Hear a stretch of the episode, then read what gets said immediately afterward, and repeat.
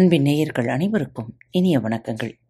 பாரத் தமிழ் வலியுறி பக்கத்தை சப்ஸ்கிரைப் செய்யாதவர்கள் சப்ஸ்கிரைப் செய்து கொள்ளுங்கள். இந்த பகுதியை கேட்டு முடித்தவுடன் உங்களது கருத்துக்களை பதிவிட மறவாதீர்கள். உங்களுக்கான இமெயில் முகவரி கீழே உள்ள டிஸ்கிரிப்ஷன் பாக்ஸில் கொடுக்கப்பட்டுள்ளது. நன்றி. அன்பின் உறவுகளுக்கு இனிய வணக்கங்கள். இந்த நாள் இனிய நாளாக அமையட்டும். வெள்ளிக்கிழமை தோறும் வேள்பாரியின் தொடர்ச்சி. திசைவேளரின் கையுணர்வின் வழியே மேலெழுந்தது பேரோசை. தட்டியங்காட்டு போரின் இரண்டாம் நாள் தொடங்கியது. இனி ஒவ்வொரு நாளும் போர் முடிவரும் நாளிகையின் போது போர்க்கள நிகழ்வுகளை உற்று நோக்க வேண்டும். முதல் நாள் இழப்புக்கு வஞ்சினம் உரைத்தவர்கள் மறுநாள் பழிவாங்க அனைத்து வழிகளிலும் முயல்வார்கள். அவர்களுக்கான கடைசி வாய்ப்பாக போரின் இறுதி நாளிகை இருக்கும். போர் முடிவுற்றதாக முரசுகள் ஒளி எழுப்பினாலும் அந்த கணத்தை சாதகமாக பயன்படுத்திக் கொள்ளவே முயல்வார்கள். எவன் ஒருவன் முரசின் ஓசைக்கு மதிப்பு கொடுத்து ஆயுதத்தை தாழ்த்துகிறானோ அவனே பாதிக்கப்படுகிறான். நேற்றைய போரில் தளபதி ஒருவன் கொல்லப்பட்டுள்ளான். அப்படியென்றால் இன்றைய போரில் அதற்கு பலி எடுக்கப்படும். ஒருவேளை பகற்பொழுதில் அந்த வாய்ப்பு அமையாவிடின் கடைசி நாளிகையில் சதிகள் அரங்கேறத் தொடங்கும். நிலைமான் கோள் சொல்லிகளின் வேலை இனிமேல்தான் கடினமானதாக மாறவிருக்கிறது. வேட்டை விலங்குகளை விதிமுறைகளை பேணச் செய்வது எளிதன்று. போர்க்களத்தில் எல்லோரும் வேட்டை விலங்குகள்தான். தனக்கான இரையை பற்றி எடுக்க கடைசி வரை முயல்வார்கள். அதுவும் கடைசி கணத்தில் மூர்க்க மீறிய பாய்ச்சல் இருக்கும். அப்போது ஒலிக்கும் முரசோசை செவிப்புலனுக்குள் நுழையாது. கொலை வெறிய ஊறிய அவர்களின் கண்களுக்கு வேறெதுவும் தெரியாது. போர்க்களம் முழுவதும் விதிகளின் வழியே காத்து நிற்பதுதான் நிலைமான் கோல் சொல்லிகளின் கடமை. முடிவரும் நாளிகையில் கொலைவெறியை மறித்து நிறுத்தும் செயலில்தான் அவர்களின் திறன் இருக்கிறது காற்றில் அங்குமிங்குமாக அம்புகளும் ஈட்டிகளும் பறப்பதென்று பிரச்சனை. முரசின் ஓசையை தனது திட்டத்தின் பகுதியாக தீர்மானித்து செயல்படுபவர்கள்தான் விதிமுறைகளை தகர்த்தெறிகிறார்கள். அவர்கள் பெரும்பாலும் நிலைமான் கோல் சொல்லியின் பார்வை எல்லைக்கு அப்பால் தான் தங்களின் திட்டத்தை நிறைவேற்றுகிறார்கள். திசைவேலர் முடிவு செய்தார். இனிமேல் நடுவில் இருக்கும் இந்த பரணில் மட்டும் இருப்பதில்லை போரின் போக்கிற்கேற்ப முடிவரும் நாளிகையின் போது வெவ்வேறு பரன்களின் மேல் ஏறி நின்று களத்தை துல்லியமாக கண்காணிக்க வேண்டும். எண்ணங்கள் ஓடிக்கொண்டிருக்கையில் தட்டிய காடெங்கும் வீரர்கள் போரிட்டுக் கொண்டிருந்தனர். ஒரு கணம் திகைப்புற்றார் திசைவேளர் இத்தனை ஆயிரம் வீரர்கள் போரிடுவதை கண்கள் பார்த்தபடி இருக்க எண்ணங்கள் தாம் செய்ய வேண்டிய வேளையில் மட்டுமே கவனம் கொண்டிருக்கின்றன. போர்க்களத்திற்குரிய மனிதராக அவர் மாறிக்கொண்டிருந்தார். சரிந்து விழும் எண்ணற்ற உடல்களை பார்க்காது கடப்பதைப் போலவே பார்த்து கடக்கும் மனநிலை உருவாகிறது. வீரர்கள் அனைவரும் இந்த மனநிலையில்தான் இருப்பார்கள். மரணத்தை மதிப்பற்ற ஒன்றாக கைக்கொண்டால் மட்டுமே போர்க்களத்திற்குள்ளியவர்களாக மாற முடியும். திசைவேளர் போர்க்களத்துக்கானவராக மாறிக்கொண்டிருந்தார். நேற்றைய இழப்பின் தாக்கம் ஏதும் வேந்தர் படையில் இல்லை. தளபதிகள் பலருக்கும் இப்போது தெளிவு கூடியிருந்தது. சமதள போர்க்களத்தில் பரம்பு வீரர்கள் வெளிப்படுத்தும் ஆற்றலை பற்றிய குறை மதிப்பீட்டிலிருந்து அவர்கள் மீண்டனர். நேற்றைய போரில் எதிரியை சரியான உத்திகளின் மூலம் சந்திக்கவில்லை. எளிதாக வெற்றியை எட்டும் மனநிலையே அவர்கள் போரைத் தொடங்கினர். ஆனால் இன்று அப்படியல்ல. எதிரியை எந்த வகையிலும் குறைத்து மதிப்பிடக்கூடாது என்பதனை சாகலைவனின் மரணம் உணர்த்தியிருந்தது. கருங்கை வாணனை பொறுத்தவரையில் தளபதிகளுக்கான தனித்த ஆணை எதுவும் இன்று அவன் பிறப்பிக்கவில்லை. பொதுவான தன்மையிலான தாக்குதலுக்கே அவன் அனுமதி கொடுத்திருந்தான். அவனுக்கு நேற்றைய போர் ஒரு மதிப்பீட்டு களம்தான். எதிரிகள் செயல்படும் வேகத்தையும் அவர்களின் ஆற்றலையும் மதிப்பிட்டான். இன்று அவர்கள் சோர்வடையும் வரை தமது படை தாக்குதலை நிறுத்தாமல் தொடர வேண்டும் என்று கூறியிருந்தான். பரம்பு வீரர்கள் முழு ஆற்றலோடு போரிடும் வரை அவர்களோடு தீவிரமாக மோதுவதை தவிர்க்க வேண்டும். அவர்கள் சோர்விரும் வரை நமது முன்னணி படையினர் விடாது மோதிக்கொண்டிருக்க வேண்டும். அதனால் ஏற்படும் இழப்புகள் ஒரு பொருட்டல்ல. எண்ணற்ற வீரர்களின் இழப்பின் வழியேதான் பரம்பு வீரர்களை சோர்வடை செய்ய முடியும். அதன் பிறகே தாக்குதல் போரை முழு வேகத்தோடு தொடங்க வேண்டும் என்று முடிவு செய்திருந்தான். வழக்கம் போல முதல்நிலைப்படையின் நடுப்பகுதியில் கருங்கை நின்றிருந்தான்.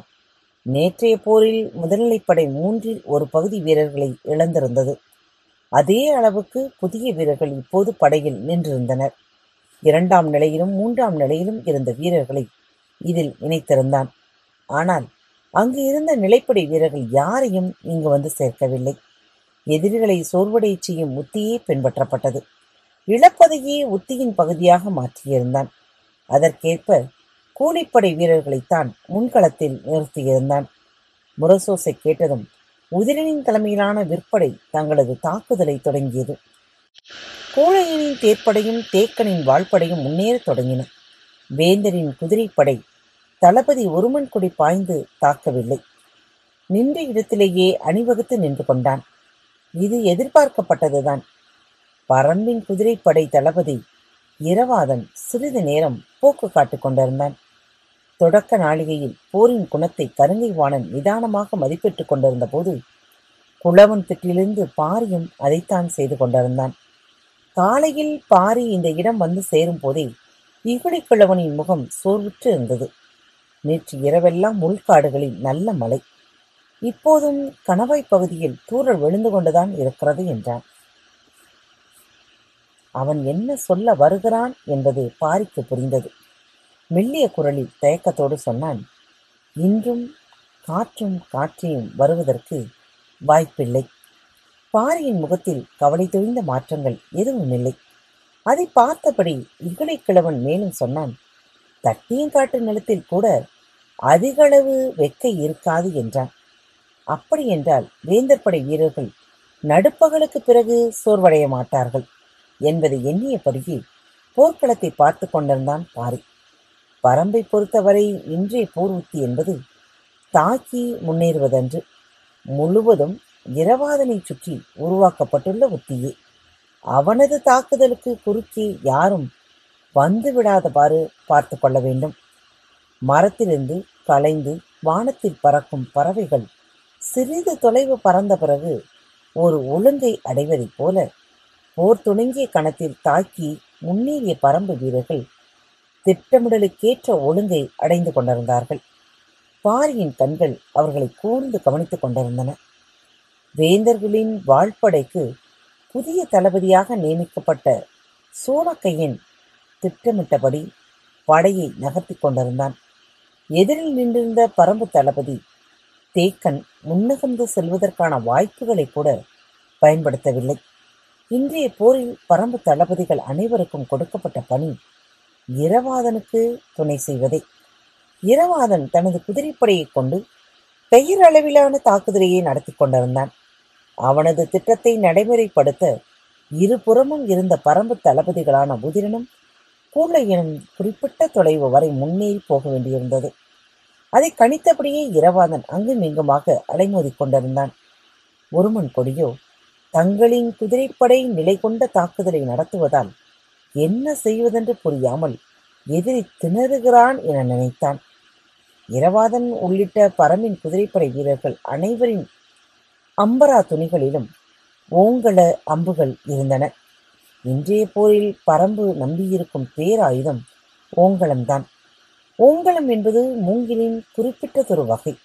இந்த வகை மூங்கிலை பறவைகளோ விலங்குகளோ நெருங்காது ஓங்கலத்தின் தோகை அறுத்தாலே கணு குத்தினாலோ விலங்குக்கு மயக்கம் ஏற்படும். அதன் ஈக்கியில் கசியும் நீர் கன நேரத்தில் உயிரினங்களை கண் பார்வை மங்கச் செய்யும். கருவுற்ற யானை ஓங்கலத்தின் தோகையை தின்றால் தின்றவுடன் கருக்களையும் நாகத்தின் நஞ்சால் தாக்குண்ட விலங்கு மட்டும் ஓங்கலத்தை தேடி வந்து அதன் தோகைகளை வேக வேகமாக மென்று தின்னும். எதிர்குணம் கொண்ட நஞ்சு நாகத்தின் நஞ்சை செயலிழக்கச் செய்யும் என்பதனால் விலங்குகள் இந்த மருந்தை கண்டறிந்துள்ளன. ஓங்கலத்துக்குள் நாகங்கள் நுழைவதில்லை. நாகங்கள் அஞ்சும் நஞ்சு ஓங்கலத்தின் தோகை சுனைகள்தான். ஊர்ந்து செல்லும் பாம்பின் மீது தோகையின் விளிம்பில் உள்ள கூர்முனை கொண்ட சுனை பட்டாலே போதும்.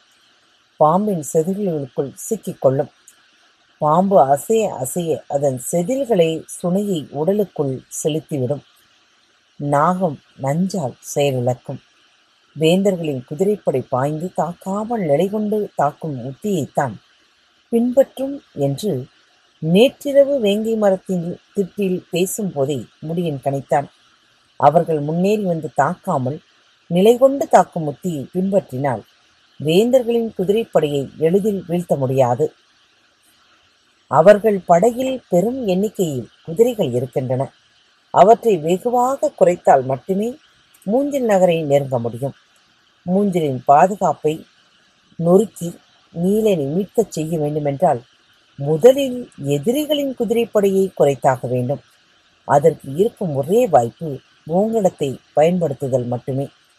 நேற்றிரவு வேங்கை மரத்தின் ஓங்கலத்தை பயன்படுத்துவதற்கான முடிவை எடுத்தவுடன் செய்திகள் எல்லா இடங்களுக்கும் தெரிவிக்கப்பட்டன. இரவோடு இரவாக ஓங்கல மூங்கிலின் கட்டுகள் தலைச்சுமையாகவே இரளிமேட்டுக்கு வந்து சேரத் தொடங்கின.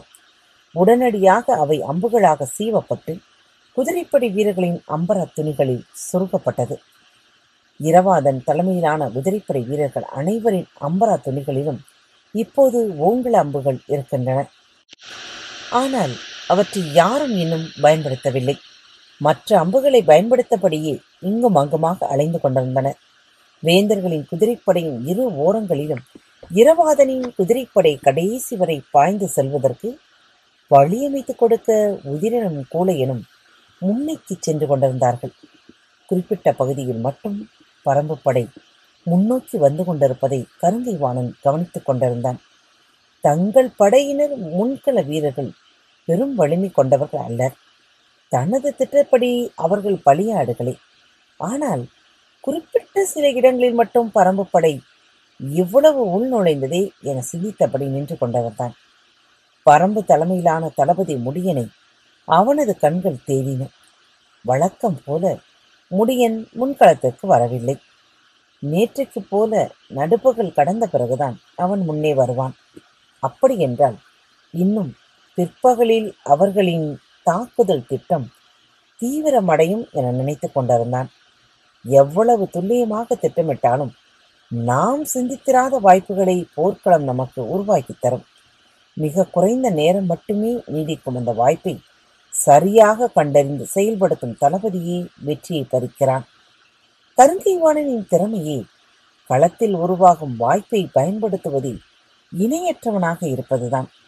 இன்றைய நாளுக்காக வகுக்கப்பட்ட உத்தியை படையணிகள் சரியாக செயல்படுத்துகின்றனவா என்பதனை தளபதி உற்று கவனிக்க வேண்டும். அதே நேரத்தில் எதிரிகள் வகுத்துள்ள உத்தி என்ன என்பதையும் விரைவில் கண்டறிய வேண்டும். எல்லா தளபதிகளும் இந்த இரண்டு எண்ணங்களோடு தான் போர்க்களத்தில் நிற்பார்கள். ஆனால் இவை இரண்டையும் கடந்து மூன்றாவதான வாய்ப்பு ஒன்று போர்க்களத்துக்குள் உருவாக்கி கொண்டிருக்கும். அதை விரைந்து மதிப்பிடத் தெரிந்தவனே போர்க்கலையின் வல்லுநன் ஆகிறான். எதிரிகள் ஏன் குறிப்பிட்ட சில பகுதிகளில் மட்டும் இவ்வளவு தொலைந்து முன்னகர்ந்து வந்து கொண்டிருக்கின்றனர் என கருங்கைவாணன் எண்ணிக்கொண்டிருக்கும் போதுதான் சட்டென இன்னொன்றும் தோன்றியது. இந்த புதிய சூழல் உருவாகும் வாய்ப்பு என்ன என கண்கள் இங்குமாகமாக தேடித் தொடங்கின. எதிரிகள் எவ்வளவு முன்னகர்ந்து போய் கொண்டிருந்தாலும் கருங்கை வாணனுக்கு அச்சம் ஏதுமில்லை. ஏனெனில் முதல் நிலைப்படையை கடந்து இரண்டாம் நிலைப்படை நின்று கொண்டிருக்கிறது. அதற்கு அடுத்து மூன்றாம் நிலைப்படை இருக்காது. எதிரிகள் எவ்வளவு முயன்றாலும் ஒன்றும் செய்துவிட முடியாது. எனவே இந்த புதிய சூழல் வாய்ப்பை உருவாக்கி தந்தால் அதை பயன்படுத்தலாம் என்று அவனுடைய கண்கள் இங்கும் அங்குமாக அலைமோதி கொண்டிருந்தது. அப்போதுதான் அவன் கண்ணில் பட்டான் தேக்கன். சாகலைவனின் மரணத்துக்கு மறுநாளை பலியெடுக்கும் வாய்ப்பாக அந்த கணம் அவனுக்கு தோன்றியது. கருங்கை வாணன் அவனை நோக்கி குதிரையை செலுத்தத் தொடங்கினான். வேந்தர்களின் வாழ்படை தளபதி சூளகையன் சற்றே துடிப்பு நிறைந்தவனாக இருந்தான். தேக்கனோடு நேர்கொண்டு மோதும் வாய்ப்புக்காக காத்திருந்த அவனின் நகர்வும் தேக்கனை நோக்கியே இருந்தது. தேக்கனோ தனது வாழ்படையின் நடுப்பகுதியில் இருந்தான். வீரர்களின் கால்கள் மூன்றாம் முன்னேட்டை கடக்காமல் இருக்க வேண்டும் என உத்தரவிட்டிருந்தான். ஓசைகளின் வழியையும் கால்கள் கிளப்பும் புழுதியின் வழியையும் பார்ப்பவர்களின் கண்கள் வேகத்தை உணர்கின்றன. ஆனால் இருக்கும் இடமிட்டு முன்னோக்கி நகராமல் அவர்கள் போரிட்டுக் கொண்டிருப்பார்கள். ஏறி வரும் எதிரியை மட்டும் வெட்டிச் சரித்தபடி இருப்பார்கள். தேக்கனின் தலைமையிலான வாழ்படை அதைத்தான் செய்து கொண்டிருந்தது.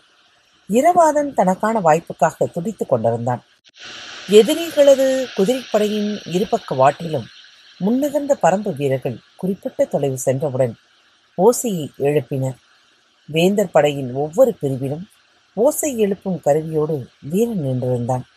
ஆனால் பரம்புக்கு அப்படி என்று போரிட்டுக் கொண்டிருக்கும் வீரர்களேயே கூவல் கொடியினரும் இருந்தனர்.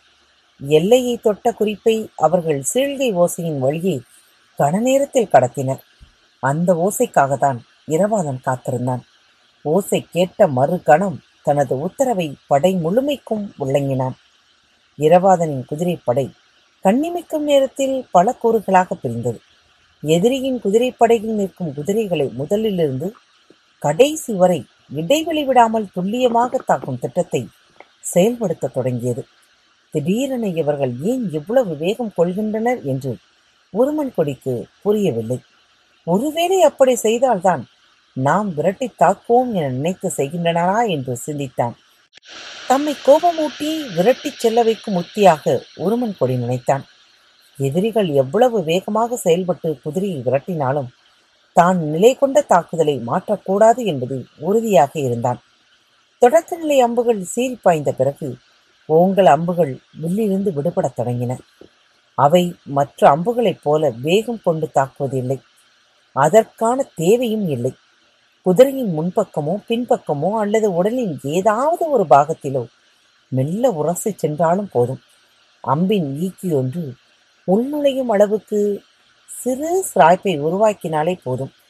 எனவே பரம்பு வீரர்கள் முதலிலிருந்து கடைசி வரை நிற்கும் குதிரைகள் அனைத்தின் மீதும் ஏதாவது ஒரு அம்பு தைக்கும்படியான உத்தியை பயன்படுத்தினர். வேகம் வேகம் அதிவேகம் என்பது இரவாதனின் செயல்பாடாக இருந்தது.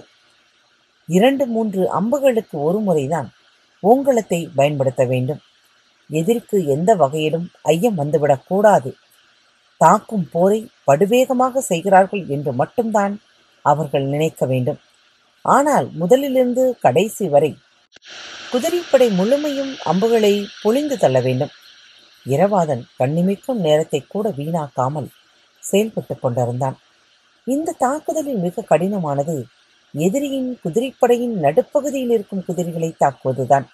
ஏனெனில் உங்கள் அம்பை மற்ற அம்புகளைப் போல வேகம் கொள்ளச் செய்ய முடியாது. அதன் எடையும் தன்மையும் பாய்ந்து செல்வதற்கான வாகினை கொண்டதன்று. எனவே இழுபடும் நாணின் விசையால் மட்டுமே அந்த எதிரிப்படையின் நடுப்பகுதிக்கு செலுத்த முடியும். சூலூர் வீரர்களுக்கு இரவாதன் வரையறுத்தது நடுப்பகுதி குதிரைகளைத்தான் தாக்க வேண்டும் என்பதுதான். மற்ற வீரர்கள்தாம் ஓர் பகுதியை தாக்கினார்கள். பரம்பின் குதிரைப்படையின் வேகமும் குறுங்காது முயலின் குருதியில் ஊற வைக்கப்பட்ட நானின் இழுத்து தள்ளும் வேகமும் ஒன்றாய் இணைய ஓங்கல் அம்புகள் இடைவெளியின்றி பொழிந்தன. போர்க்களம் தனது போக்கில் உருவாக்கிக் கொடுக்கும் வாய்ப்பை பயன்படுத்துதலே அறிவார்ந்த தளபதியின் வேலை. நேற்றைய போரில் சாகலைவனின் தலையை சரித்தவனை நோக்கி முன்னகர்ந்து கொண்டிருந்தான் கருங்கைவாணன். ஏற்கனவே அவனை நோக்கி நகர்ந்து கொண்டிருந்தான் சூழ்கையன். தேக்கன் முன் திட்டமிட்டபடியான உத்தியின்படி பரம்பு படைகளின் தாக்குதலை நடத்திக் கொண்டிருந்தான். தேக்கனின் அருகில் வந்த சூழ்கையன் நேரடி தாக்குதலில் ஈடுபடத் தொடங்கினான். தேக்கன் அதை வழக்கம்போல் எதிர்கொண்டபடியே இருந்தான். சூழ்கையின் வயதால் இளையவன் துடிப்பு நிறைந்தவன். கிழவனை சாய்க்கும் வெறியோடு அவன் மோதுவதை தேக்கன் உணர அதிக நேரமாகவில்லை. ஆனாலும் தேக்கனின் கவனம் இரவாதனின் செயலின் போக்கை அறிவதிலேயே இருந்தது. கிழவன் பெரிதாக கவனம் கொள்ளாமலேயே போரிடுகிறான் என்பதை புரிந்து கொண்ட சூழ்கையன் சீற்றம் கொண்டு தாக்கினான். முனையால் சீவி சரிக்கும் உத்தியை பயன்படுத்தி வாளின் மூக்குப் பகுதியை கண்ணிமிக்கும் நேரத்தில் கேடயத்தின் உள்விளிம்பை நோக்கி பாய்ச்சினான் பாய்ச்சிய வேகத்தில் கிழவனின் மேலிருந்து கொப்பளிக்கும் குருதியை அவன் கண்கள் தேடின. கேடயத்தின் உள்விளிம்பு ஆயுதத்தின் வேகத்தை உணர்ந்து வெளிப்புறம் நோக்கி தள்ளிய போது உடல் உள்வளைந்து எழுந்தது. தேக்கன் எளிதாக சுழன்று கொண்டு நின்றான். சூழ்கையன் அதிர்ச்சியோடு தேக்கனை பார்த்தபோது கருங்கைவாணன் வந்து இறங்கினான். மூவேந்தர் படைத்தளபதி மகா சாமந்தன் போர்க்களம் தனது போக்கில் தனது வாய்ப்பை வணங்கி வாளைந்தி நின்றான். சூழ்கையனுக்கு ஒதுங்கிக் கொள்வதா இணைந்து கொள்வதா என தெரியவில்லை. சற்றே தயக்கத்தோடு விலகினான். அவன் விலகத் தயங்கிய நேரத்தில் கருங்கை வாணனின் கால்கள் தாக்கப் போகும் தன்மைக்கு ஏற்ப அடியெடுத்து நின்றன. சூழ்கையன் அவனுடைய கால்களை பார்த்தான். சட்டென நிமிர்ந்து அவனுடைய கைகளை பார்த்தான். இடது கையில் இருந்த கேடையும் மட்டுமே துருத்தி துருத்தி முன்னால் நகர்ந்து கொண்டிருந்தது. வலது கையில் இருந்த வாள் சரியான கணத்துக்காக காத்திருந்தது. தேக்கன் கருங்கை வாணனின் கண்களையே பார்த்தான். இருவரின் கால்களும் பின்னல் வட்டத்தில் நகர்ந்து கொண்டிருந்தன. கிழவனின் கண்களில் அச்சமேதும் தெரியவில்லை.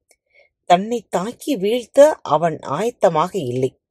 தற்காப்பு மட்டுமே அவனது நோக்கமாக இருக்கிறது என்று கணித்தான் கருங்கை வாணன் போர்க்களத்தில் சூழல் கணத்துக்கு கணம் மாறக்கூடியது. இப்போதைய வாய்ப்பை அடுத்த கணம் வழங்குமா என தெரியாது.